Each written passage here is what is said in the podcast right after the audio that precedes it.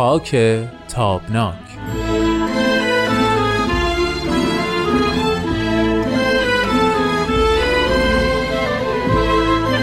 دوستای خوبم همراهان صمیمی وقتتون بخیر. من هومن عبدی هستم. به شما خوش آمد میگم. خوش اومدید به یک قسمت دیگه از مجموعه برنامه های خاک تابناک مجموعه که با نگاهی به گذشته ایران سعی می‌کنه پنجره‌ای به افق آینده این کشور باز بکنه. لطفا تا پایان برنامه امروز با ما همراه باشید.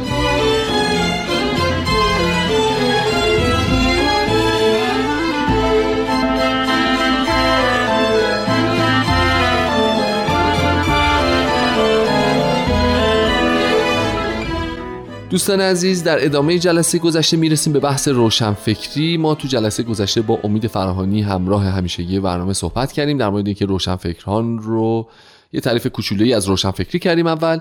بعد تعریف کردیم که در دوران قاجار چگونه به روشنفکران نگرش ایجاد شد چی فکر می‌کردن و چگونه رفتار می‌کردن در دوران قاجار. بعد سوالی مطرح شد در مورد اینکه آیا بالاخره اینها تونستن از مرزهای دین رد بشن یا نه که امید معتقد بود که هنوز بنیادهای مذهبی رو در درون خودشون حفظ کردن و همین بنیادها بود. امید اگه اشتباه نکنم منظور این بود که همین بنیادها بود که در سال 57 سر باز کرد و واسه حمایتشون از جنبش بله شد. درسته؟ بله. خب حالا اگه صلاح بدونیم بحث رو با همدیگه پیش ببریم و ادامه بدیم. بحث به اونجا رسید هفته گذشته که تو اشاره کردی که خب پس این بنیادهای مذهبی در درونشون بود.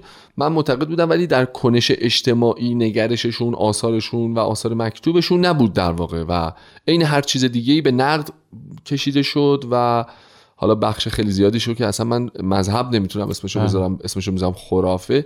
همه اونها رو در واقع نقد کردن سخره به سخره گرفتن. همین اینها اتفاقا باعث شد که در واقع این انگ بشه یک انگ اصلا روشن فکری بشه یک بله. یه تیکه کلام بشه یک سخره نمی‌دونم. بله. بعدها یه ذره جلوتر اومدیم تو ادبیات به خصوص صادره از علمای اسلام. یه واژه‌ای به وجود اومد به نام واژه غرب زدگی که شبیه یه جور فوش شده بله. بود که مثلا فلانی غرب در حالی که بیشتر اینا چپ می‌زدن تا اینکه غرب بزنن. حالا اگه صلاح بدونی این بحث با هم دیگه پیش ببریم. بله. سوالم این هستش که این غرب زدگی خاطرت میاد که اولین بار از کجا به میون اومد؟ خطاب به کی صادر شد؟ آیا مصادیقش به نظرت صادق بود؟ نبود؟ یا بله. بعد بیشتر یک فوش معدبانه تلقیش بکنیم. نه خیلی معدبانه نه. حداقل اون موقع خیلی با لحن معدبانه گفته نمی‌شد قرب زده. و ببینید قرب زدگی اتفاقا باز از داستانهای قاجاره یعنی از اواخر دوره قاجار این واژه وارد ادبیات ما میشه. و مبدعش هم باز به هر حال متفکرین اسلامی هستند و بعدا هم مثلا کسی مثل آل احمد در کتاب قرض تئوریزش می‌کنه که خود همون کتاب قرض زدگی کتاب سراسر تناقضه.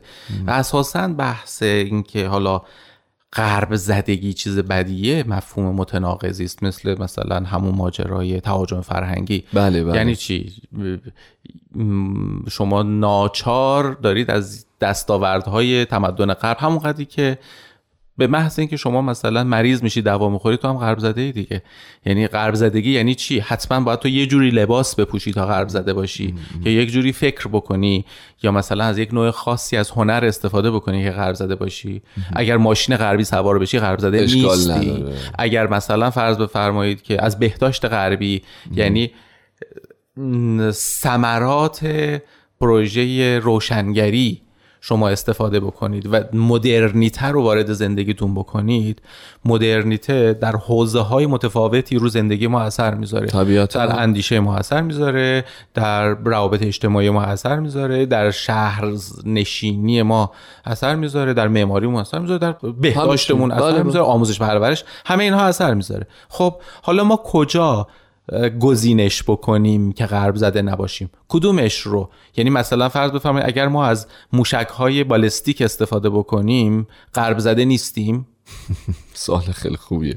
خب اگر ولی مثلا فرض بفرمایید که اگر از ماکس وبر در اندیشه‌مون استفاده بکنیم غرب زده ایم فی‌الواقع آره غرب زده غرب زدگی یک مفهوم selective هست برای سرکوب کردن مخالف. یعنی اون کسی که از لحاظ ایدئولوژی آبشخور ایدئولوژی خودش رو یا اندیشش رو لزوما ایدئولوژی هم نیست از دیگری می‌گیره که حالا این بحث دیگری و دشمنی دیگری و دایجان ناپلون هم یه بحث آره. مهمی خوبه که توی فرصتی بهش آره حالا در یک مثل یک تنفس و زنگ تفریح می‌تونیم بهش بپردازیم ولی واقعا مهمه. بله. ما غرب زده اطلاقی است که بر روشن فکر میشه. یعنی کسی که مبانی اندیشه خودش رو به صورت سیستماتیک داره از غرب می‌گیره. بله. و دین رو به عنوان لارتبن و لا یابسن نگاه نمی‌کنه که هیچ تر و خشکی نیست مگر آنچه که در کتاب مبین قرار داشته باشه. نه برای مثلا فرض بفرمایید که بسیاری از مبانی اندیشه خودش به فلسفه به پزشکی به بله. جغرافیا همه علوم. علوم رو میاره. و رجوع می‌کنه. این خب یک چیزیه که وقتی که تو خیلی چیزها رو بدانی من یه مثال ساده برات می‌زنم. روشن فکر میگه که اگرم من قراره که روزه بگیرم عید فطرم رو چرا باید برم بالا پشت بوم دنبال ماه بگردم؟ من می‌تونم از نجوم استفاده بکنم و نه تنها تعیین بکنم که مثلا آخرین روز رمضان کیه بلکه آخرین روز رمضان دیویس سال دیگه هم می‌تونم بگم کیه. خب ولی نه. این روشن فکر بازیه این قرب زدگیه. این اشتباس. نه. شما برای اینکه بفهمی که کی رمضان میشه یه راه بیشتر نداری. اونم که بری بالا پشتمون با چشم مسلح یا غیر مسلح نگاه بکنی. بعد خب وقتی که میگه که باید با چشم مسلح نگاه بکنی یعنی اینکه با عینک هم می‌تونی نگاه کنی. عینک برداری که هیچی نمی‌بینی. خیلی از ماها عینک رو دیگه امروز به عنوان چشم مسلح حساب نمی‌کنی. بعد وقتی خب حالا چشمت عینک نگاه عینک ابزار نیست خب تلسکوپ هم ابزار نیست. بعد آیا تلسکوپ هابل هم ابزار نیست؟ یعنی می‌دونید این تناقض ها خیلی جدی اما بحث اصلی ما این تناقض ها از بعد جامعه دینی نیست. اتفاقا برعکس این تناقض ها وارد جامعه روشنفکری هم میشه. خب ما راجع به بحث روشنفکر پس هنوز خیلی کار داریم. یعنی یک سوال باقی موند که پس این روشنفکرها آبشخور ذهنیشون برای دمیدن در آتش انقلاب 57 چی بود؟ بله. یه سوال این هستش که چه تصویری رو برای بعد از انقلاب اونها می‌دیدن و برای خودشون بله، ساخته بله، بودن؟ بله. اون اوتوپیا اون مدینه فاضله. کجا بود؟ چه آرمان, شهر. آرمان شهره. چه مشخصاتی داشت؟ یه سوال این هستش که روشنفکرها اصولا پس یه آخر فکر کنم هفته پیش بود شما اشاره کردی که روشنفکر واقعی کسی که تا آخرش پای حرفش وایسه. این تصویر رو برای من ایجاد کرد که مگه بعضیشون برگشتن یا دو حرف شدن یا چی شد که اگه شدن چه مقطعی شدن کجای انقلاب بود جریان چی بود و اینا. بله. بنابراین به نظر می‌رسه که ما یک ملودی زیبا بشنویم اول خودمون رو تجهیز بکنیم و برگردیم این سوالات رو یکی یکی پیش ببریم.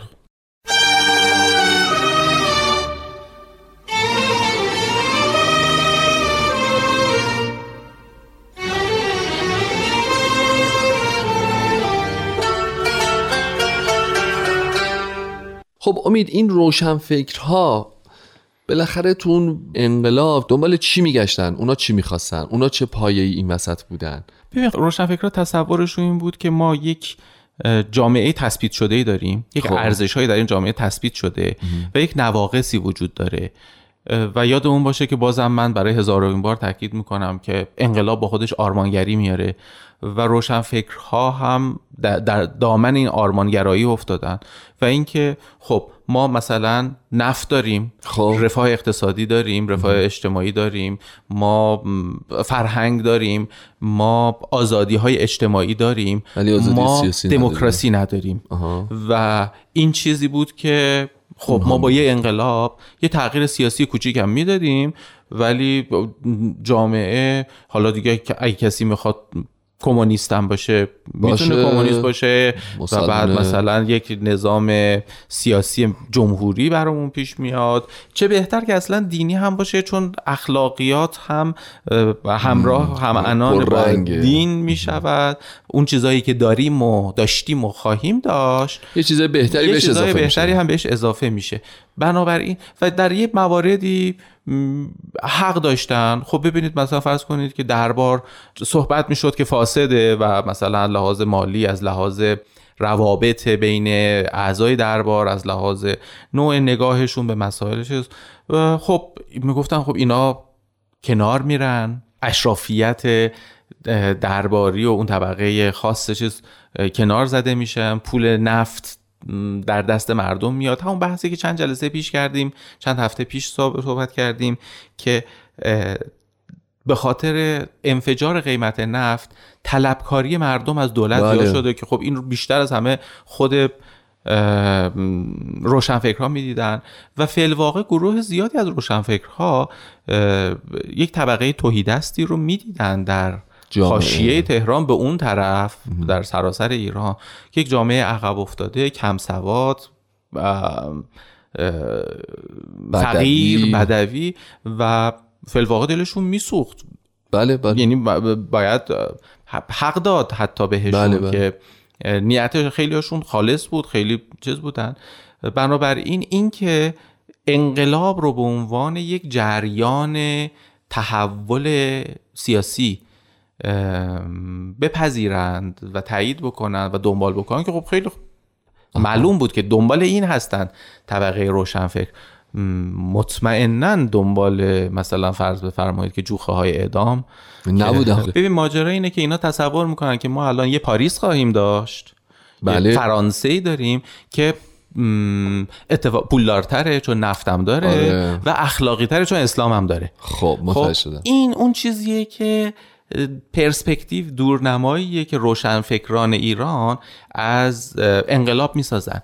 یعنی باورشون اینه که آقای خمینی یک پیر فرزانه یک گاندیه که اومده این شیرازه صفحات مختلف انقلاب شده و وقتی انقلاب به نتیجه رسید ما جامعه روشنفکری دموکراتیک ایران میاد دستش می‌گیره و ماجرا رو ایران رو در مسیری که بود با یه تغییر زاویه یه کوچکی ادامه میده. بسیار در حالی که خوابشو نمی‌دیدن که ماجرا جور دیگری خواهد دیگه پیش می.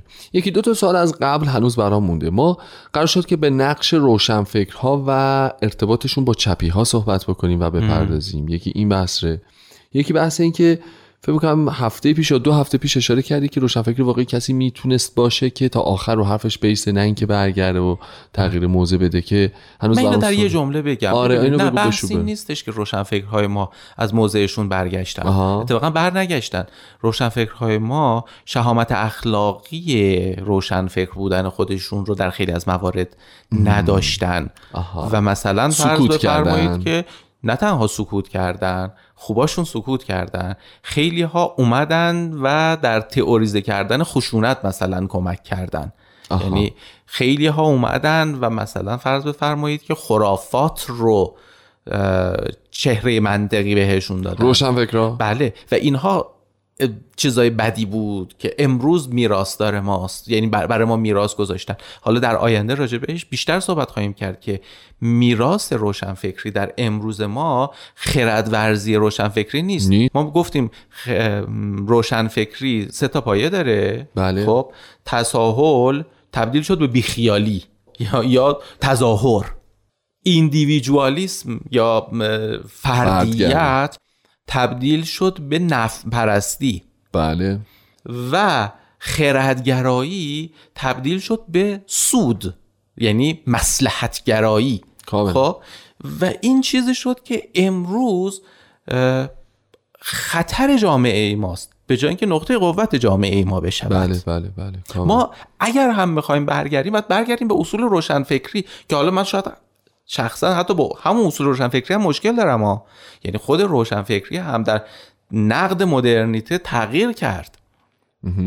اما اگر هم بخوایم باشیم همون باشیم لاقل نه اینکه ما آدم های مسلحتگرای متظاهر نون روز بشیم. بعد اسم اینم بگذاریم روشنفکری. وقتی هم ازش می‌پرسیم میگه که آقا روشنفکر کسیه که بر اساس اندیشه خودش نفع لحظه خودش رو تشخیص میده. این روشن فکری نیست. قربانت برم. خب یه این تسلیس رو که وقتی ترجمه کردی به این چیزی که الان هست خودش به نظرم کلی داستان جدید به خط مذاکرات برنامهمون اضافه می‌کنه که باید حتما بهش بپردازیم. اون بحث تأثیر گذاری روشنفکران بر جوامع و جامعه متوسط به طور اخص در سالهای 57 و بحبوح انقلاب هم که ناگفته موند تا انشالله به برنامه آینده برسیم. خسته نباشه خیلی ممنونم که با ما همراه بودین. خداحافظ. قربانت برم. دوستان عزیز با ما همراه باشید در برنامه های آینده. لطفا نظرات خودتون رو در صفحه اجتماعی فیسبوک رادیو پیام دوست منعکس بفرمایید. متشکرم و ممنونم و تا هفته آینده خدا نگهدار.